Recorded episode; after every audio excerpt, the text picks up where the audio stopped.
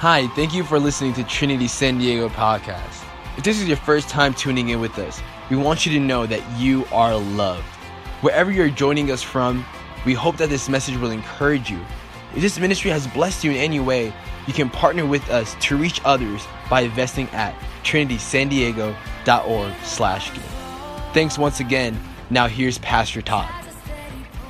It's all taken care of. If you have your Bibles, uh, please turn to Psalm chapter 127. We are in a standalone message, uh, being that it's Father's Day. We're getting ready to walk into another uh, collection of talks titled Spheres, which is our spheres of influence, different spheres of influence that we're going to walk in. But right now, we're going to talk about uh, being a dad, and I believe that this can apply to every single person in this house. It's not just for men, but men, I encourage you, we have a mandate and a calling to lead the family and to lead it well. And I think the fact that you're sitting in this church church on a Father's Day is a critical element to uh, leading a family well. We don't just come to church because uh, it's what we do to check a box. We come to church because we believe in life transformation happens when we gather together. It's not about checking a box and going, I did church this Sunday. It's about getting around other like minded people and lifting up the name of Jesus on your borrowed breath from God on your borrowed breath from God and leading a family so life transformation can take place. And I really truly believe it. So hopefully you're at uh, Psalms 127 by now, verses 3 through 5. It'll also be on your screens. Let's give it up for our Facebook family. Oh, come on, we can do better than that. Let's give it up for our Facebook fam. I'm sure Pastor Bob and Claudia, they are probably uh, watching uh, in, in some other part of the woods. They're going to be here next Sunday. It's going to be awesome. But chapter, uh, Psalm 127, a little bit of background for our text. Uh, this psalm was actually chanted or sung during the pilgrimage back to Jerusalem uh, during the three feast days Passover, Pentecost, and atonement. This, this psalm was sung. And what was happening was these the, the, the, families that would do this, it was actually they would go back as a family. So can you picture that? You're on a dirt road, you're walking back to the city of your origin, and you are caravanning, so to speak. And as you're caravanning, you're chanting as loud as you can some of these psalms. And uh, this was actually, this psalm, chapter 127 and 128, it's really cool because there, the, you can see the family portrait really coming to take place. You can see the foundation being laid. And then from the foundation, you can see the expansion of, of children being uh, launched into the family. And then you see them grow up, and then you see them as they are as they are older in age in a grown family. You know, we have different you have different ages and phases of a family, and you sometimes you have little children, then they grow up to be bigger children, and that's kind of the way the family dynamic rolls. And so that's what we're going to read here in Psalm chapter 127. It says uh, verses three through five. It says, "Children are a heritage from the Lord, offspring a reward from Him." Like arrows in the hand of a in the hands of warriors, of a warrior, are children born in one's youth. Blessed is the man whose quiver is full of them. That means kids are a blessing, they aren't a burden. Amen? They will not be put to shame when they contend with the opponent, with their opponents in court. That just means you have some more people in your army to take care and to back you up today. Uh, the title of my message, if you're taking notes, and I encourage you to take notes because note takers are history makers. Uh, the title of my message today is The Measure of a Man. The Measure of a Man. Let's pray. Jesus, we love you. Thank you that you're good. Thank you that you created men and women in your image. And so, God, we are, to, we are supposed to emulate who you are. And God, I pray right now on this Father's Day Sunday that this is rich in uh, your love. So I pray that ears can be attentive, hearts can be open for what you're going to do in this atmosphere today. God, I come ex- with great expectation for what you're going to do. We love you in your name. Everyone said? Everyone said? Come on, if you love Jesus, make some noise. Come on. Amen. Amen. That was like a golf clap. It was like boom and then stop. That was amazing. You guys are awesome. Well, uh, it's Father's Day, and I love being a dad. And I want to first and foremost say, uh, babe, thank you so much for allowing me to be a father. You are the greatest blessing, and without you, I don't have the gift of being a dad. And I have two little kids and I figured I, I, always talk about them, and I, but I wanted to put some recent pictures up. Uh, Kennedy just got out of school this uh, or the week before, last Friday, a week ago Friday was her um, was her last day of school, and then Carter's last day was on Friday or Thursday. And these are both uh, really recent pictures. And I look at those pictures and I look that I'm probably going to need to get a gun. Uh, because that little girl is really beautiful. let's just be honest. Um, it's okay. And then, or her bigger brother will just have to take care of him or her because that's just who he is. But I, I just love my kids. I love being a dad. And there are times where I get it right. And then there are times where I get it wrong. Everyone say amen. Come on. I mean, how, how do you get some things right when you parent and some things wrong? Well, um, I have, I get, I, every once in a while, I get some things right. And this is, um, I had to pry it from their hands this morning. Uh, this is Ellie. Ellie has been with Carter since he was what, two, 18 months? Uh, it was given to, to him by uh, one of the people that watched him in Washington, and it never left, left his side. He's been this Ellie has been to Houston, it's been to Montana, it's been to Mexico, it's international, people. This thing goes everywhere Carter goes at, for a point in time. Now he's talking about Pusheens and Rilakkumas and all that other stuff. Anyways, and then you have this. This is, is Kennedy's since birth. She had this, it's can you hear the rattle? Like, and she sleeps with it even now to date. She she loves this thing. And um, this little elephant this and, and that's what's amazing about this is our kids they latch on to things don't they? And um, there was a time where uh, carter was going to sleep. And um, as he was going to sleep uh, i noticed emmy wasn't around. It was a sunday night.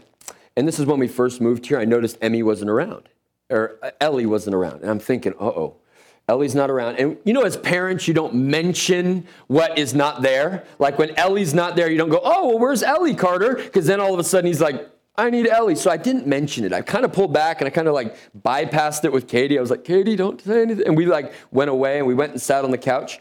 And Carter went to sleep without a problem. Praise God. 10 p.m. rolls around and he wakes up to use the bathroom and he comes out and he goes, Where's Ellie? And I'm like, in my head, I'm like, it's 10 p.m. Ellie's nowhere to be found in the house. We had church today. What am I going to do? So, what do I do? Being a good dad that I am, I get in the car at 10 p.m. and I drive to the darkness of this building and I go into the kids' rooms and I'm pulling everything apart. I'm ripping everything out. I'm going and searching into, into corners and crevices. I know what Katie's experienced at home, a tearful Carter, like, you know, doing that whole thing, the ugly cry, so to speak. And I know she's in it. And so I'm like, I gotta hurry. And so I find, I, like, literally, I find Ellie and I come running, or I don't run home. I probably could have with the adrenaline I had going through my veins. But I drive home and I pull into the driveway and I come in and I'm like the super dad. I'm like, look at what I found. And he's like, Ellie, I love it. And then he goes right back to sleep. You, you see, kids, that was a time where I was a good dad and I was proud of being a dad. I was like, I found Ellie. What do you need? Come on, world. Come on, devil. You got nothing on me. I can find Ellie. Come on. But then there are times where I've missed the mark. Um, there was this time, again, when we first moved here. Uh, obviously, we were doing a lot when we first moved here. We're still doing a lot. But when we first moved here, uh, I was working here in the church, and I'm working really hard, and I'm pushing through, and I'm going. And, and it was, Katie informed me that she had an appointment. And she says, I have an appointment, and since I have that appointment, what I need you to do, uh, babe, is I need you to go get uh, Carter, or, or, go get Carter at school. He was at Los Penn. Uh, it was when he was in preschool or kindergarten. So he says, You need to go get Carter. And so I'm sitting there and I'm like, Okay, I got to get Carter. I got to get Carter. Okay. Today's the day to get Carter. I'm going to get Carter. And I got into a task at work. I went in, I was here, I was focused, I was just going for it, and you'd probably see where I'm going here. And I'm focused, and I'm ready, and I'm doing it, and I'm excelling in my task, and then the phone rings. And the phone rings, and it is my bride. And my bride says, Hey, do you have Carter? And I go, mm, I don't want to say it out loud, but I'm like, mm, I'm on my way. You know, you want to say like you're in action. You're, you're, the, you're the type of people that say, oh yeah, I'm, I'm on my way when you're still in like, you still haven't even changed. You know, I mean, like you haven't even left the house. You're like, almost there. And I'm like, ooh, and I don't want to lie. No, I don't have Carter. She goes, babe, you were supposed to pick him up 30 minutes ago, and his school is 20 minutes from the church. He, you are going to be so late. And I was like, Well, I'll go get him now. I'll drop everything. I'll go. And she goes, No, I'm closer. I'll just pick him up. And I, as a dad, felt the worst because what did I do? I forgot my son at school. Thank God he was at school and it wasn't some random place, but I forgot my son at school. And so the moment I saw Carter, what did I do? I was like, I'll buy you anything. I felt like just the worst dad in that moment. Don't, have you ever had experiences like that? Dads, moms, people, where you feel like you're great at times and you could conquer the world. I found Ellie. And then I have times where I'm like, oh i'm just the worst. I, I, you know like that's the that's what i love about experiences is that it's a part of our life and it molds and shapes us to make us a better human being. Like although that going and getting an elephant in the middle of the night wasn't a big deal it made a difference to my son. Although that when i forgot to get my son i've never forgot to get him since because of my experience, because of what's gone on in my heart, in my soul, in my mind. And I just think that, that, that, this Psalm 127, as I look back on this, I think of the, the idea that my kids are a heritage. Our kids are a legacy. They are not burdens, but they are blessings. And I think a lot of times as men, and I'm just going to speak to the men, that we, for, for this moment, you ladies, you can take this too, but men, eh, for, for whatever reason, I think sometimes personally, we can look at them as, as burdens when really they're a blessing. They're an offspring. They're a heritage. That's the legacy of our future. That's the legacy of who we are as men. And what we do is we sometimes go and we want to go do other things. We want to go and be absent, but we need to be present because our legacy doesn't start when you choose. Our legacy starts right now. Oh, I got real quiet. Our legacy starts right now. We as men and we as followers and just as people, you can't wait. You know, people are always wanting to do the the quick thing. Oh, I want to get I want to get skinny quick. So I'm going to go do the fasting. I'm going to find that thing that's on Facebook that you go and you drink and it, makes fat cells disappear in 30 seconds. You know what I mean? Like, like we want we want to get rich quick. We want to do things fast. We want to do things expedited. But you know what? Your legacy begins when you choose to let it begin. When you say, I'm not going to have it anymore in this family, we're going to go forward, right? And I think a lot of us, we wait, we wait for moments we wait for time in order for us to then, oh, now we got to do it. Oh, when my kids are in high school, then I will start going to church. When my kids are in high school, then I will go and do a Bible study with them. I read my Bible where it says, train up the child in the ways of the Lord and they will not depart from it. It, it says train, so that means model. When I go to the gym and I hire a personal trainer, they show me what to do. They don't just tell me what to do, they show me what to do so that I can get physically fit. And I think us as fathers, us as parents, we go, oh, train up the child in the way of the Lord and they will not depart from it. And then we expect to do it on Sunday, and then Monday, Tuesday, Wednesday, Thursday, Friday, Saturday doesn't matter. But our legacy starts when we decide this is the day that I'm going to make it start. We can't wait for tomorrow. You can't wait for what's to come. You got to start right now. You got to start right now. And King David, I was reading, um, this is why it's important to do daily devotions. Uh, a verse a day keeps the devil away, sometimes I like to say. But I was re- reading my daily devotions, and I read it always coupled with something. And as I was reading my devotions this week, I read actually uh, that King David is mentioned in Kings and, Chron- Kings and Chronicles, both of those books. And that is because of his legacy. It's because of who he is. It's because of how he lived. It's because of the, how he loved God passionately. He worshiped fervently. And the glow of his life remained through what? Generations because of what he did in that moment, right?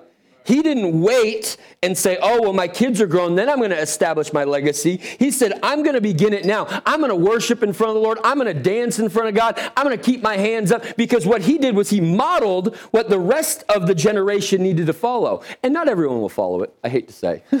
not everyone will follow it, but what you have to do is you have to set yourself up to model that. So, what do you want your legacy to be? Let me ask that question. What do you want your legacy to be?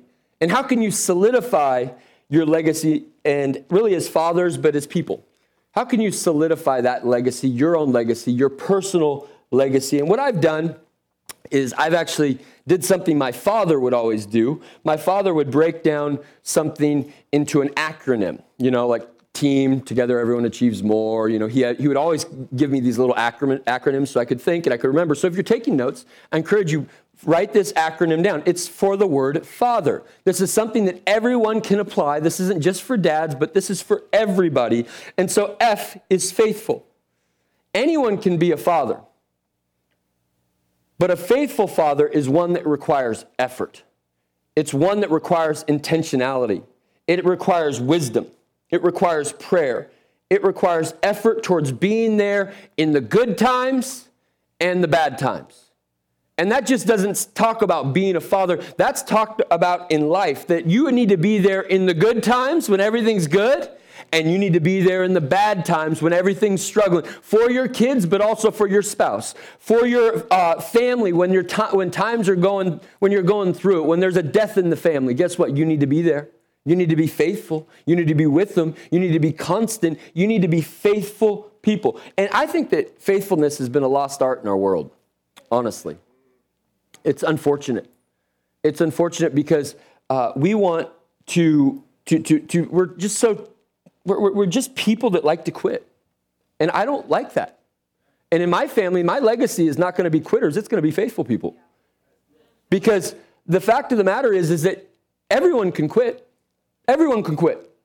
Think about how many times you've quit something. I mean, I, have quit a million diets. I've quit a million workout plans. I've quit uh, a million other things. They're good quits, you know, like it's good. It'd be good to quit smoking, you know, like that's a good thing, you know, that's a health thing, that's a good thing. Uh, it, it's good to, to stop drinking alcohol. It's good. Those things are good for just your health, okay? there's a good quit, but also there's, there, there, there's a bad quit. It's when you quit things that you intentionally to start that will make you better. It's when you want to go, when you don't want to go to that connect group on week six. You know, honestly, let's just take the mask off. Let's be real. It's when you don't want to go to the Connect group on week six because you're tired and your feet hurt. But you don't know. Being faithful could be the evidence to your breakthrough in that week six. Who knows what you're missing when you are standing there in week six and you hear what you need to hear so that your breakthrough can come? I think oftentimes our faithfulness lacks because, because we don't think it matters. We don't think us showing up matters. Tell me about my son when I show up every time to his soccer practice. He is so happy I'm there. Why? Because I show up faithfully. I, am faithful. I'm with it. I don't quit. I continue with it. He might not always get it. He might not always understand it, but I'm faithful. And he knows when I'm not there, I would love to be there. We got to be faithful people. Faithful people. Anyone can start, but not everyone can finish. Everyone, anyone can start. Oh, I'm going to start tomorrow. Every, that's everyone too. I'm going to start tomorrow. Start today. Let your legacy begin today. Start today. And all it takes is you doing it. Honestly.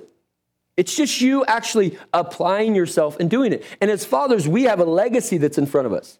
And we have to start it. We have to do it. We have to be faithful to our word. That's a big thing in our culture. When you say you're going to be somewhere, shouldn't you just be there? I, I, grew up in the day and age where you didn't have cell phones. Uh, you know, yeah, I'm old, okay? Call whatever. Um, I'm, I've just embraced aging, you know? And we didn't have cell phones. And so, you know what? On a date, I would call the girl, hey, you're going to meet me at 7 p.m., right? At the movie theater. Yeah, I'm going to be there. Okay, we're seeing whatever. Okay. And then I would leave and I'd hang up the phone and I'd go over to the movie theater. And at 7 p.m., what would I do? Wait. I would wait outside because I was a person of my word. And somebody that actually was going to follow through showed up to me on time, and they were a person of their word. That's a lost art. We have to be people of our word that when we say we're going to be there, we're there. Right? Because we need to be, we want to we want to see a generation change, but we have to be the ones that will do it personally personally that will do it. Proverbs 28 20 says this a faithful person will be richly blessed. That's not financial. Let's, let's just take that off. You know, I'm, I'm a pastor. Everyone goes, oh, finances. No, let's take that off the table. A faithful person will be richly blessed. That means showing up. That means being active. That means doing it. That means being engaged. That means being constant. A faithful person will be richly blessed, but one eager to rich or to get rich will not go unpunished. So we need to be faithful. Everyone say faithful. faithful. All right. A, action. We need to live with action and intention in all that we do. Action and intention. As fathers, but people, we need to be action oriented, not just doing stuff to do stuff, but doing stuff with a goal in mind. Because it's easy just to do stuff to do stuff, but it's, it's a lot more impactful when we have intention and intentionality with how we do it. And uh, I think that we need to live our life um, not with memories. I think that, oh, I want to give my kids great memories. No, I want to give my kids great encounters. I want to give my kids the idea that they're having an encounter, that when we go do something, that they're having an encounter, that it's special. It's not just going, oh, that was good. No, I want to make the memories by giving them encounters. And my dad was a type of dad that was very intentional. And um, he was very, very intentional. I have a picture of my dad. Um, let's put it up there. Yeah, there he is. I don't know if you guys have, saw, have seen my dad before, but uh, my dad would give us encounters, and the reason I chose this, I literally was going through a bunch of pictures I had at home and here at the church, trying to find that one specific picture because my dad, uh, my dad was intentional and he loved the game of golf. And my dad was intentional and loved the game of golf. Why? Because where else can you get five hours? Because realize I grew up in the no cell phone era. Uh, that where on God's green earth can you find five hours with your sons? and to have conversation and be intentional and enjoy what you're doing. So my dad would go and he would, he would put us in these golf carts or we'd carry our bag from time to time. But he was intentional about me sitting in the cart with him. And guess what he was doing the whole time? Having conversation. He was being action oriented. Hey, son, you know, let me, let's talk about Jesus for a moment. Let's talk about your, your, your mental toughness. Let's talk about that. Let's talk about um, your anger, because on a golf course, frankly, you have a lot of anger. Let's just be real honest and true.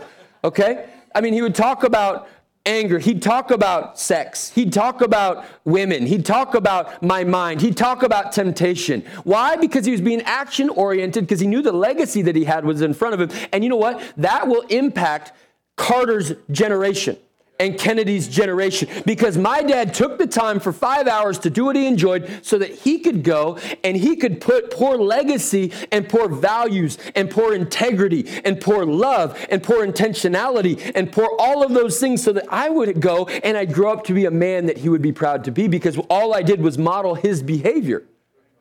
I just modeled what he did because he's action oriented. And, and, I think that when we are action oriented, we can understand who Jesus is more.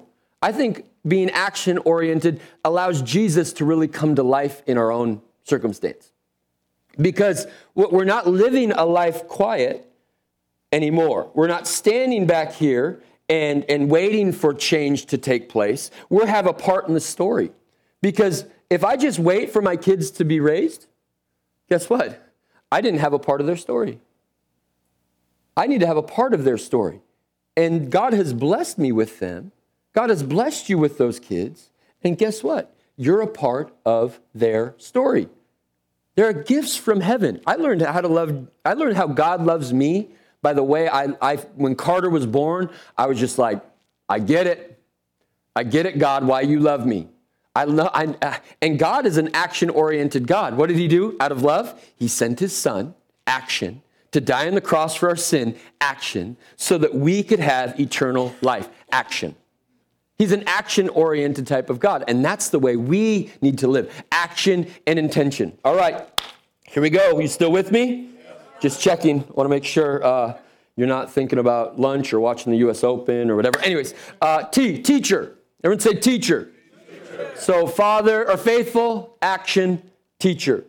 Life is full of lessons, some good and some bad, right? Tons of lessons. As fathers or adults, we need to be on the lookout for teachable lessons to mold and shape those around us. Uh, this last week uh, was Carter's, like I said, Carter's last week of school, and it was the second to last day of school. And Carter gets a little excited. He's a little pumped up that school's out. I mean, do you remember those days? Oh man, I missed summer vacation. Anyone else miss summer vacation? Oh man, I just wish I could have a three, you know, two month time. Heck, I'll take a two week time just to go and do whatever. Anyways, uh, but he was, it was, it's two days away, uh, the second to last day of school, and Carter has this friend named Jacob. And Carter's fired up about Jacob. He's just, we're going to be best friends. We love, we, we love hanging out. He gets, he, they just, they kind of like get going. And what ends up happening is it kind of drives us crazy because Carter gets kind of obsessive. Mommy, did you plan the play date with Jacob's mommy? Mommy, have you done this? Have you, I mean, like he's like get, dictating our schedules to us about Car, about Jacob. Well, he kind of, him and Jacob um, had kind of a run in the second to last day of school. And as he's there, uh, Carter was getting a little fired up with Jacob and talking to Jacob, not like in a negative way, but kind of annoying Jacob. And Jacob got kind of annoyed with him and he said, Carter, I need some space. Carter, I need some space. I need you to give me some space. And what does Carter do? He kind of antagonized him a little bit more. I'm not proud of it. Um, but what ended up happening was uh, there was an incident there. And then right before they were on the lineup to go out, and Carter, Carter's body got a little out of control. And Carter threw his head back and head butted Jacob's nose right, you know, like one of those things that makes your, your eyes go white. And it was just a bad situation. Jacob returned some anger uh, back to Carter, and, which happened. And so what happened there was that was, and we, we got a text message and we got some just notification that that wasn't good. And so what did I do? I said, uh, let's just sweep this under the mat, right? No, it's a teachable lesson. And we all have moments in life that are teachable. So what did I do? I sat Carter down at the kitchen table or the kitchen counter and I said, sit on that chair. I want both cheeks on the chair and I want you to look at me. And I said, son, today, I'm not angry, but today was not acceptable. Why? Because you did the wrong thing. Someone told you to stop and you kept going. You pushed the. On. See, that's what we need to do as people. We need to recognize the teachable moments. What is God trying to instruct us and get through our thick skull so that we can learn to be better people? I, have heard it said like this we can learn one thing 50 times, or we can learn 50 different things one time. What has God been trying to teach you for years and years and years, but your thick skull cannot comprehend it? You're like, what are you teaching me, God? You're like, we're, and we're learning the same thing over and over and over, over, and we're repeating this cycle. And that's why it's important to listen to Katie's message about renewing your mind, because half the time, the reason why we're still in that battle and we're hard headed is because we haven't renewed our mind, because we've stayed stuck in the same place. You can't change a problem with the same mind that created it. So, what you have to do is you have to change your mind, change your thinking, change your perspective, and realize that God is trying to teach you something. We're always trying to teach other people stuff. Oh, I'm going to teach him. You know, I mean, like, honestly. But we have to be people that are, teach, that are teachable. The be- greatest players that I would ever coach as a football coach were people that were willing to be teachable. Have you ever been around an unteachable person? it's like, like you try to tell them, hey, improve here, and they're like, they don't want to hear it. And obviously, there's a, there's a space and a place. I've seen some of the most talented individuals, God has given them some of the most gifted skill that could go and play division one that could go to the nfl or the nba but they were not teachable and it kept them in the same spot and it actually put them going backwards we have teachable moments every day of our life. Look at the life of Jesus. What did Jesus do? He brought the disciples into his space, he taught them. Jesus connected them to God, he brought them into his space. Jesus let them fail. I mean, I think Peter failed pretty miserably, denying him, cutting ears off. I mean, it's just weird failing. But Jesus allowed him to fail because what did Jesus say about Peter? On this rock I will build my church. So Jesus taught him, but also he did something else. Not only taught, caught, or, uh, he not only allowed him to fail, but he taught him how to live so that the church could thrive even now. Right? He taught them how to pray. He taught them how to pray. Jesus did this. He molded, or Jesus modeled how to live. He showed them how to live. Others don't always listen to what we say, but rather they, they, they actually see what we do. I can tell my son to make his bed every day, but if I'm not making my bed every day, there's no discipline there on my part. So I can say, hey, son, you need to shape up. Kennedy, you need to make your bed. Carter's so sweet. I'm just going to, this is priceless. This is free. Uh, Carter's so sweet that Kennedy one morning uh, got in a little trouble for not making her bed. So what has Carter done every, every day since then? He makes her bed for her.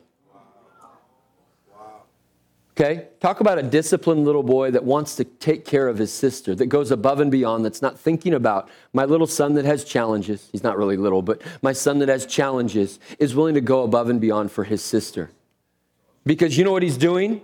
He's now modeling what he sees mommy and daddy doing of making a bed. And you know what? That's just something so little, so minute, but it's so profound because it's showing a level of discipline in our life. It's showing when we sit down every Sunday to pray for you. When you enter these doors, Katie and I sit every Sunday on the edge of our bed, and sometimes it's a lot harder. Today, we were in Kennedy's room. I was sitting on the floor, and Katie was in the chair, and we were praying for you. Because, and then Kennedy walks in, and they see us on our knees, and they see us praying for our church. Because we're modeling the type of behavior that we want to see our kids have. Friends, what are you modeling that others are actually taking good and bad away? Because people will know you by how you live. When my dad's funeral happened, um, there were thousands of people, or a thousand people there. Well, when he, when he had this funeral, or when they, we had this memorial, they were remembering how he lived. They didn't remember the one opinion that he had. They remembered the life and the legacy that he had instilled in his own life. That's what happens. What is the legacy that is going to be uh, on your um, on your tombstone, basically? I don't want to be morbid, but you know we got to start thinking that way. Just in general, we have a legacy that's in front of us. Uh, H, holy, holy. Everyone say holy. holy. Faithful, action, teacher, and holy. God is the only God that's holy, or God is the only one that can be holy. Okay, let's get that first and straight. But we're called to be more like Jesus Therefore, we need to be less of ourselves and more like God. So we need to sh- we, ha- we need to have something to shoot for, right? We need to have something, a dream to shoot for. This whole idea of holy. So we look at God and we're like, we want to be like you, but we don't want to be you. We want to be like you. So therefore, we have a we have a place where we need to shoot to. I, I mean, think about it. Both men and women, you have you are looking for godly examples uh, in your own lives to emulate and to model. Because we want to see a level of holiness. We haven't we need to have integrity. We need to have be people of virtue and be people that follow through with how we live. We there's a sense of holiness. And i don't know about you but i'm going to take the mask off here. That there are some things in my life that i probably could get rid of in order for me to become more like jesus there are attitudes and behaviors that i have in my own life there are things that I think and the way that I think them.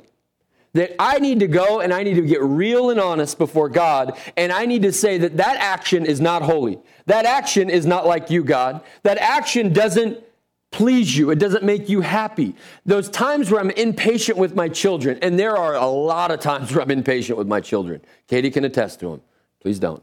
Uh, where I need to go and I need to ask for forgiveness. There have been times where I've had to sit down on the floor and ask my daughter, because I hurt her feelings, will you forgive me? Because I need to model to be more like Christ. And when my actions and my don't follow a level of holiness, that's not good. I love what, uh, what it says here in 1 Peter 15, or 1 Peter 1, 15 and 16 in the God's Word translation, if you're wondering what that GW is. It says, Because the God who called you is holy, you must be holy in every aspect. Isn't that convicting? It's quiet. In every aspect of your life. Scripture says, Be holy because I am holy. Holiness is a process. I think a lot of us think that holiness, we just are there. We arrive at holiness. It's a process, it's like an onion. You know, when you first find Jesus, Maybe you haven't found Jesus yet, but when you first find Jesus, you, you, you have that first level of an onion. And then all of a sudden you peel it back and you start to peel it back and you peel it back. And then you realize deep down inside of you, there are things that you really need. You, you, there's every aspect that needs to become more like God. Less like me, more like Him. And, and, and I think that we need to, to, to go and, and unfold this and unfold this idea and not allow our pride or our arrogance to allow for a lack of holiness? Because what we do is, isn't it interesting that God says in every aspect, but yet what we do is we hide the aspects that need to be changed over a facade, over a covering. I mean, social media is the greatest thing that, that does this. You know, you, are this is, let me, let me give you some freedom. Can I give you some freedom for a moment? Okay? I've got one person that wants some freedom. Amen. Um, social media, let me start there. Social media, what you're doing is you're comparing everyone's highlight reel to your, uh, to, to, to your own personal struggles, right? Yeah. Okay, I'm just I'm, I'm, asking that question. I'm not I'm, I'm looking for response. This is engagement.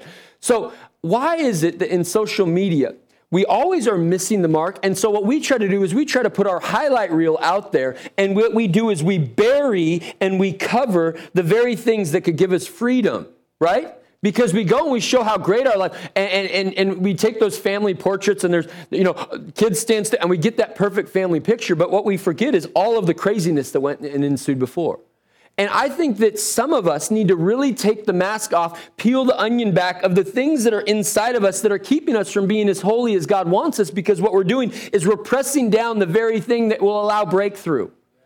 And we wonder why we walk around this life and we're so struggling, we're just so worried. And you know what? Sometimes you need to go have get some help too. You need to sit down with somebody. You need to take the mask off. I mean, I've gone to counseling. I think it's important. I think it's healthy. You got to talk about things. You got to get things out there because if you can kill the you kill the power of sin with transparency when you make things honest, when you get bold with it, when you talk about it. I'm not saying you need to advertise it all on Facebook. You don't need to get holy on Facebook. What you need to do is you need to find a trusted person and you need to say what's inside of you. And you need to be honest and truthful because if you can mention it, you can manage it with God's help. Not with us, with God's help. So you need to go, and I'm not just t- saying you, we need to go. It's is an us thing. This is us together. That's why connect groups are so important. And it's why it's important because I've sat in connect groups where guys are weeping or where couples are weeping because of things that they've walked through, because of their marriage is on the verge of being done. And we sat in a connect group and we judged them. No. We sat in a connect group and we said, you know what? I've been there too. I've been hurt. I have pain. I have struggle. That all of these things are meant to create a level of holiness in our life. We have to go, and, and if we want to change, we have to accept it and we have to take responsibility. And guys are horrible at this, honestly, because we're stuck in our ways, you know? Stuck in our ways. I was, I was horrible for a long time with my eating. And people go, well, why, why are you um, on keto? You don't need to be on keto.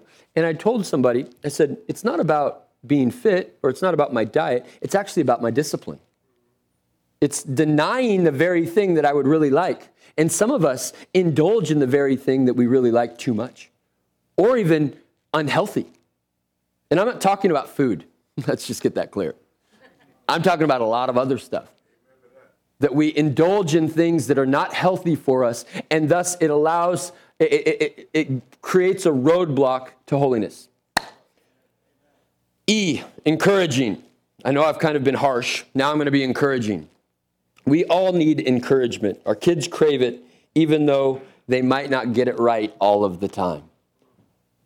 Um, they still need to be cheerleaders. They, they still need to have cheerleaders in their life. And, and this is what I want to say. And this is, this is a free. This is a freebie. Encouragement costs nothing to give, but it's priceless to receive. I mean, think about it. I, I've never heard a child go, Oh, my parents, they were just way too encouraging to me. Honestly, have you ever heard that before? I'm, oh, my parents, they just tar- they just were so encouraged. Now, I'm not telling be a helicopter parent, your kid does no wrong. Trust me, you gotta allow your kid to fail. Um, you know, like I've had helicopter parents. It's not not my parents.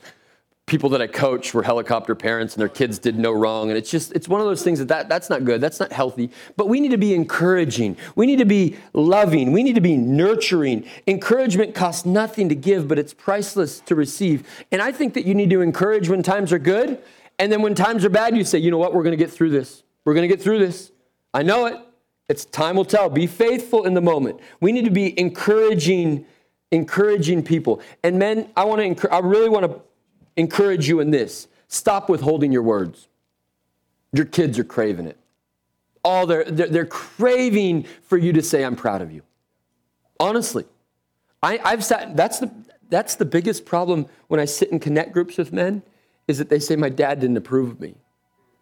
And they spend the rest of their life, the rest of their life trying to either prove something to their father to gain approval because we're like, oh, I'm gruff and tough. You don't have to tell words. You don't have to tell me I'm good enough. No, your son or daughter needs to hear that, even if they're grown adults. Because we have a society and a generation that's walking around that's so insecure because someone didn't say, I love you. I'm proud of you. I believe in you. You're going to get through this. And maybe you're not a parent or you're not a father or you're not uh, a mother, but you know what? There are people in your sphere of influence that need your words. This week, um, I wrote a devotional, I sent it out, and one of the things was thank the women in your life. So I didn't go and say, oh, I'm just going to wait on that. What I did was I, and Katie was on the text message, I sat down and I wrote a few words to my mother and told her how great she was, told her how I know that it was hard at times to raise me, I know that it was fun at times to raise me, but thank you for being intentional and loving me. Then what did I do?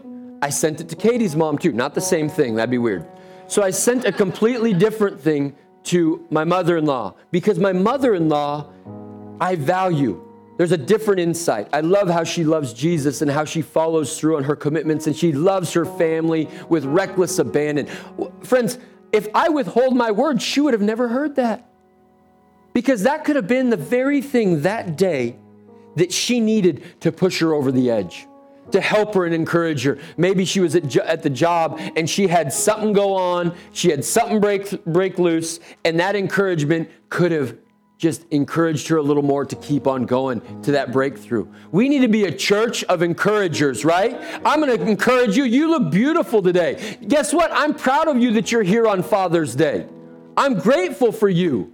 I'm proud that you're going to make it, that you're going to win, whatever you're walking through. That health issue, whatever it is, we're going to pray for it we're going to believe. We're in this together. We need to encourage one another. That's why the body of believers is so critical because we're encourage one another when someone's down, when someone's sad, when someone needs an encouragement, when someone needs a hug, when someone needs a pat on the back. We celebrate victories, but we pray when there's when there's problems. We're on our knees together. We got to be an encouraging culture. Amen. Deuteronomy 31:7. Moses said encouragement to Joshua.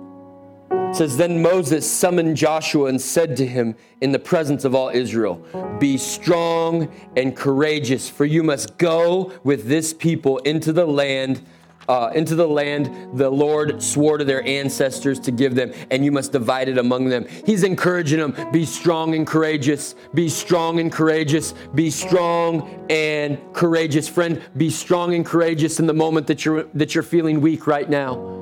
Be strong and courageous when you're struggling. Be strong and courageous, for I see you, says the Lord Almighty. I'm with you. Be encouraging, just like Moses. Be encouraged that we can read a passage of Scripture and said, Be strong and courageous. Your land is in front of you. You just have to keep going. You got to go back to number one and being faithful. These all play into one another. And then, last but not least, role model. Role model, faithful, action, teacher, holy, encouraging, and a role model. We might be good at times, or we might feel subpar as a role model. That's the beauty of it. That's the beauty of it. But one thing I will say to you is the fact that we're looking for dads, and not just dad, but people, to be role models for our kids, to be role models to our coworkers. I love what the Parentes say and what Alice said on that video for Mexico. She invited other people from her job to come on our Mexico mission trip. Why? Because she was being a role model. She's saying, I've experienced life transformation on this trip, and you can too. Guess what? She decided that it wasn't good enough just to sit on the sideline. She got in the game. She was a role model. We need to be role model as people. We need to be role models in our sphere of influence, for everyone is looking for that. 1 Corinthians 11 1 says it like this Follow my example as I follow the example of Christ. Paul is saying, I'm a role model. Follow me, church. I might not get it right all the time, but follow me as I follow the church, as I follow God. I'm going to pull you with me. Men, follow God and pull your kids with you. There's a reason God gave us broad shoulders. It's so we can carry the load and keep on going. So we can take one step in front of the other when your spouse can't take another step, when your kids are, are just struggling personally. It's so you can say, you know what? I'm with you, son. I'm with you, daughter. Let's keep this going. It's so those coworkers that are struggling every day that you can say, I believe you're going to get through it. We have to be those people, men. I would like all the men to stand on their feet.